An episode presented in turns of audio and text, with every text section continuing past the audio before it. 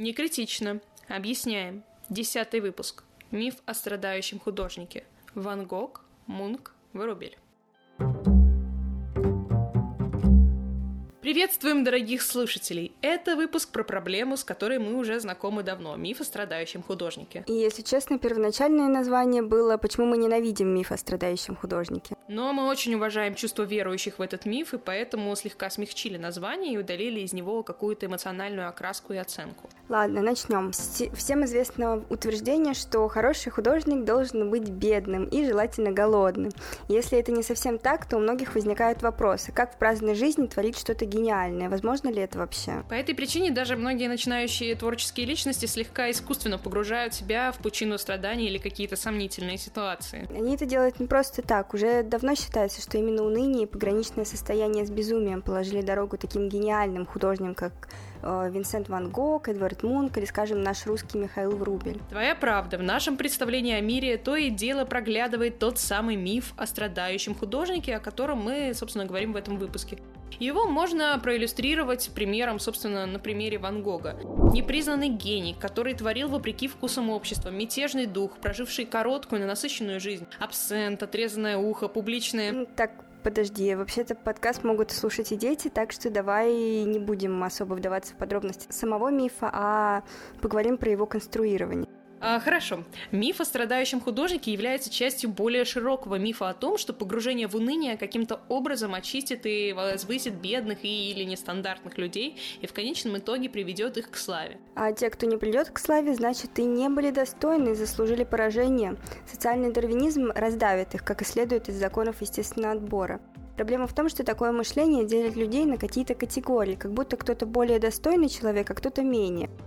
Искусство же почти неизбежно делает обратное, и отсюда я могу предположить и появилось устоявшееся упорство на особые страдания именно для художников, потому что страдание хранит художника в молчании, так же, как оно может ослабить или заглушить любого другого. Ну, это правда, любого из нас страдания неизбежно подавляют. В отличие от нас, художники при должном упорстве могут извлечь нечто творческое даже из самых темных времен. Но не по той причине, что плохие времена, то есть дают какой-то буст для творчества, а по той причине, что художник, он как бы и в Африке художник, и любой художник использует и будет использовать свои навыки и способности даже в неблагоприятной ситуации для того, чтобы превратить все, что они могут, во что-то коммуникабельное и живое. И тут под этим всем надо понимать э, весь спектр чувств, то есть от самых счастливых моментов, влюбленности, радости, духовного подъема до жизненной боли, потери, страха. Использование негативных эмоций и преобразование их в духоподъемное творчество может привести к исцелению всех, кого это касается, равно как и победа над невзгодами. Но это не значит, что надо обязательно черпать силы в исключительно мучительных аспектах бытия. Мы опять отклонились от темы составляющих элементов мифа о страдающем художнике. Что бы ты выделила как главные элементы этого мифа? Ну, на этот случай у меня уже заготовлен ответ, если что.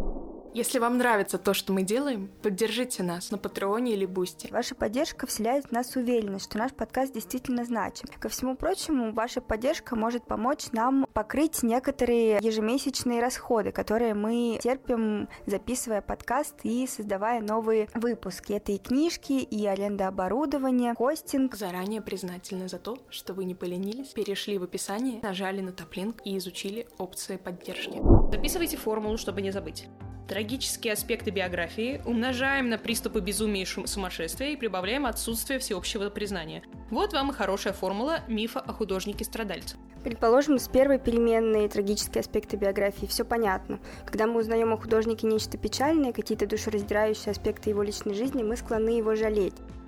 То, что он в итоге обрел всеобщее признание, способно приукрасить нашу серую жизнь. Возможно, по этой причине так много толстовок с принтами «Звездной ночи» Ван Гога, а клик Мунка используется в интернет-мемах и даже эмодзи. Дело не только в этих вещах, но еще и в том, что в этих э, рассказах фигура художника колеблется между каким-то божественным промыслом и демоническим безумием. То есть божественный промысел это в первую очередь какая-то достаточно неполноценная относительно среднего жизнь художника, его какая-то почти что аскетизм, как правило, у художников какие-то. Или были там проблемы в семье, или еще что-то, или они так и не построили собственную семью, а демоническое безумие это, естественно, пьянки, гулянки и все прочее. Личные дневники и письма избранно цитируются, заостряя внимание именно на испытаниях, которые выпадают на долю художника и игнорируя какие-то, ну, совсем обычные сюжеты. Приступы безумия и сумасшествия – тоже характерная черта для художников-страдальцев. Они либо были в депрессии, имели суицидальные наклонности, либо даже успели полежать в лечебнице, так как понимали всю сложность своего положения. Миф склонен приукрашивать болезнь, хотя мы знаем, что болезнь всегда безобразна, и неправильно пытаться показать ее более драматичной, но при этом побуждающей творить. Однако во время приступов психических расстройств творить трудно и практически невозможно. Об этом, собственно, в тех же самых дневниках писал Иван Гог и Мунк и Врубель. Они все заостряли внимание на то, что когда у них были какие-то определенные проблемы с психикой, там, будь то депрессия или просто какой-то срыв, очень трудно было собраться в руки и взять вообще э, кисточку и холст и начать что-то делать. Ну вот почему-то так происходит чисто биологически, что не сочетается обострение неврологического расстройства с творческими порывами, а только мешает.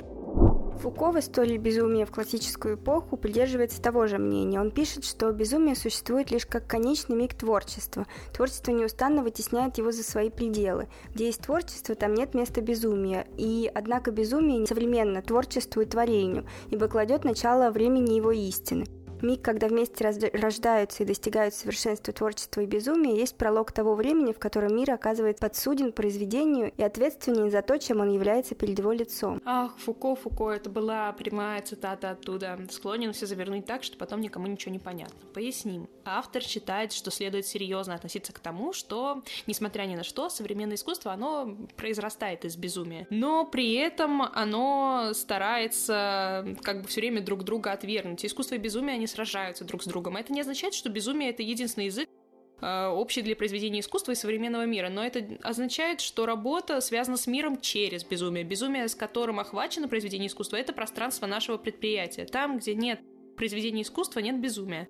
Момент, когда искусство и безумие соединяются, это начало того времени, когда мир оказывается ответственным перед произведением искусства, несет ответственность перед самим собой. Мне кажется, ты завернула все еще сложнее, чем Фуко. Ну, давай сделаем вид, что все все поняли. Тоже, как скажешь. Последний элемент мифа о страдающем художнике — это отсутствие всеобщего признания.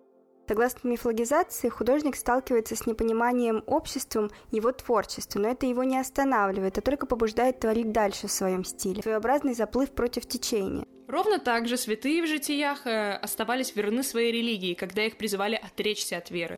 Они не отрекались, и за это их разными мучительными способами казнили. Но это в конечном итоге, из, исходя из, собственно, весь, всех этих э, жизнеописаний, их возвеличивало и возносило как бы на небеса, где им воздавалось за, по заслугам их земным.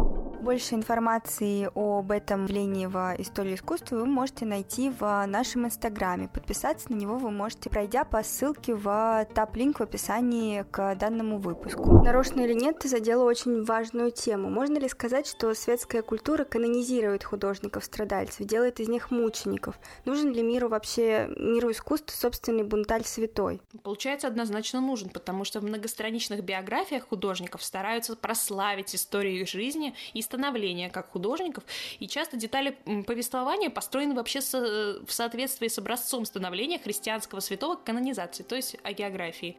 Биографические подробности распространяются сначала как анекдоты, затем как исторические истины и, наконец, становятся легендарными мотивами, определяющими индивидуальное величие художника. Я вспомнила, что мы снимали ТикТок и видео в Инстаграм про книгу Натальи Эник «Слава Ван Гога», где автор с интересом патологоанатом разбирает на мелкие составляющие историю возникновения мифа о художнике-страдальце и его канонизации как великомученик. Так и есть, только Эник, она пишет конкретно про Ван Гога, а мы здесь, собственно, говорим, что это применимо к целому спектру художников, у которых просто, ну, вот так происходит, что наша культура про них привыкла рассказывать в определенном ключе.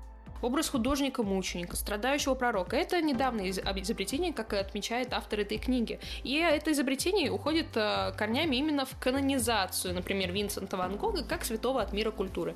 Если мы отбросим этот миф в сторону, то что же мы получим в сухом остатке? Художника со сформированным и самобытным стилем. Но он имел справочку из психоневрологического интерната, не преуспел в социализации и самореализации и почти всю жизнь сидел на шее у своего брата. И это уже как-то не очень заманчиво звучит, да? Ван Гог прославился вскоре после его самоубийства в возрасте 37 лет. После смерти ранние модернисты приветствовали творчество этого художника-самоучки как пророка реформатора. Общественный интерес вспыхнул, когда стали известны уникальные и трагические аспекты личной жизни артиста. В этих рассказах фигура Ван Гога колебалась между божественным аскетизмом, он жил совсем недолго, не женился, мало ел, посвятил всю жизнь своему делу, и демоническим безумием. Он пил, ходил в публичные дома, предложил проститутке кусок своей плоти, свое отрезанное ухо, а его легенда стала легендой о жертве жертвоприношения, о проклятом художнике, который подарил миру великие картины, но заплатил высокую цену за невежество общества. Энник, собственно, исследует экономику арт-рынка и темы, составляющие миф о Ван Гоге, такие как персонализация художественного величия, воспевание внутренней сущности создателя и прославление безумия. Изучая мифологию, которая способствует инвестициям в искусство, она заставляет нас пересмотреть природу восхищения и, в частности, представление о том, что безвестность при жизни художника является гарантией истинного гения. В общем, мы возвращаемся к нашей же теме. Гарантирует ли непризнанность художника при жизни его дальнейшее признание? Скорее нет, чем да. Всегда за кулисами остается большая часть художников-самоучек, страдальцев, которые так и не получают признания и внимания. И в то же время тема признанного при жизни и коммерчески успешного художника все еще болезненно отзывается в сердцах многих, потому что художник должен быть бедным и голодным. Искусство ради искусства было кредо богема 20 века, и на первый взгляд кажется хорошей идеей. Оно утверждает, что художники не должны создавать работу, которая является функциональной или коммерческой. В конце концов, какой творческий человек признался бы, что в таком земном желании стать суперизвестным и заработать как можно больше денег на своем искусстве? Звучит слишком алчно. Не хочу показаться алчной, но поставьте сердечко этому выпуску и напишите, пожалуйста, отзыв на платформе, на которой слушаете наш подкаст. Так о нас узнают больше людей, и, возможно, мы получим шанс стать известными при жизни и вырваться за пределы мифа о страдающих подкастерах. Если честно, мы, творческие люди, боимся, что слишком много заботясь о продвижении и успехе, мы каким-то образом потеряем чистоту нашего искусства. И это серьезная проблема, хотя и не совсем рациональная. Когда мы держим в уме определенный идеал того, как должен выглядеть или действовать творческий человек, часто на основе мифа о страдающем художнике, мы ставим на нашем пути ненужные препятствия, оказываем медвежью услугу магии творчества. Прекрасные слова для завершения этого выпуска. Более подробной информацию вы найдете в наших соцсетях. В Инстаграме будет небольшой секретик, который Мунк спрятал в своей известной работе Клик. А про Ван Гога мы подробнее напишем в Телеграме и наших других соцсетях, таких как Дзен, Кью, ВКонтакте и все такое. На этом все. Оставайтесь с нами.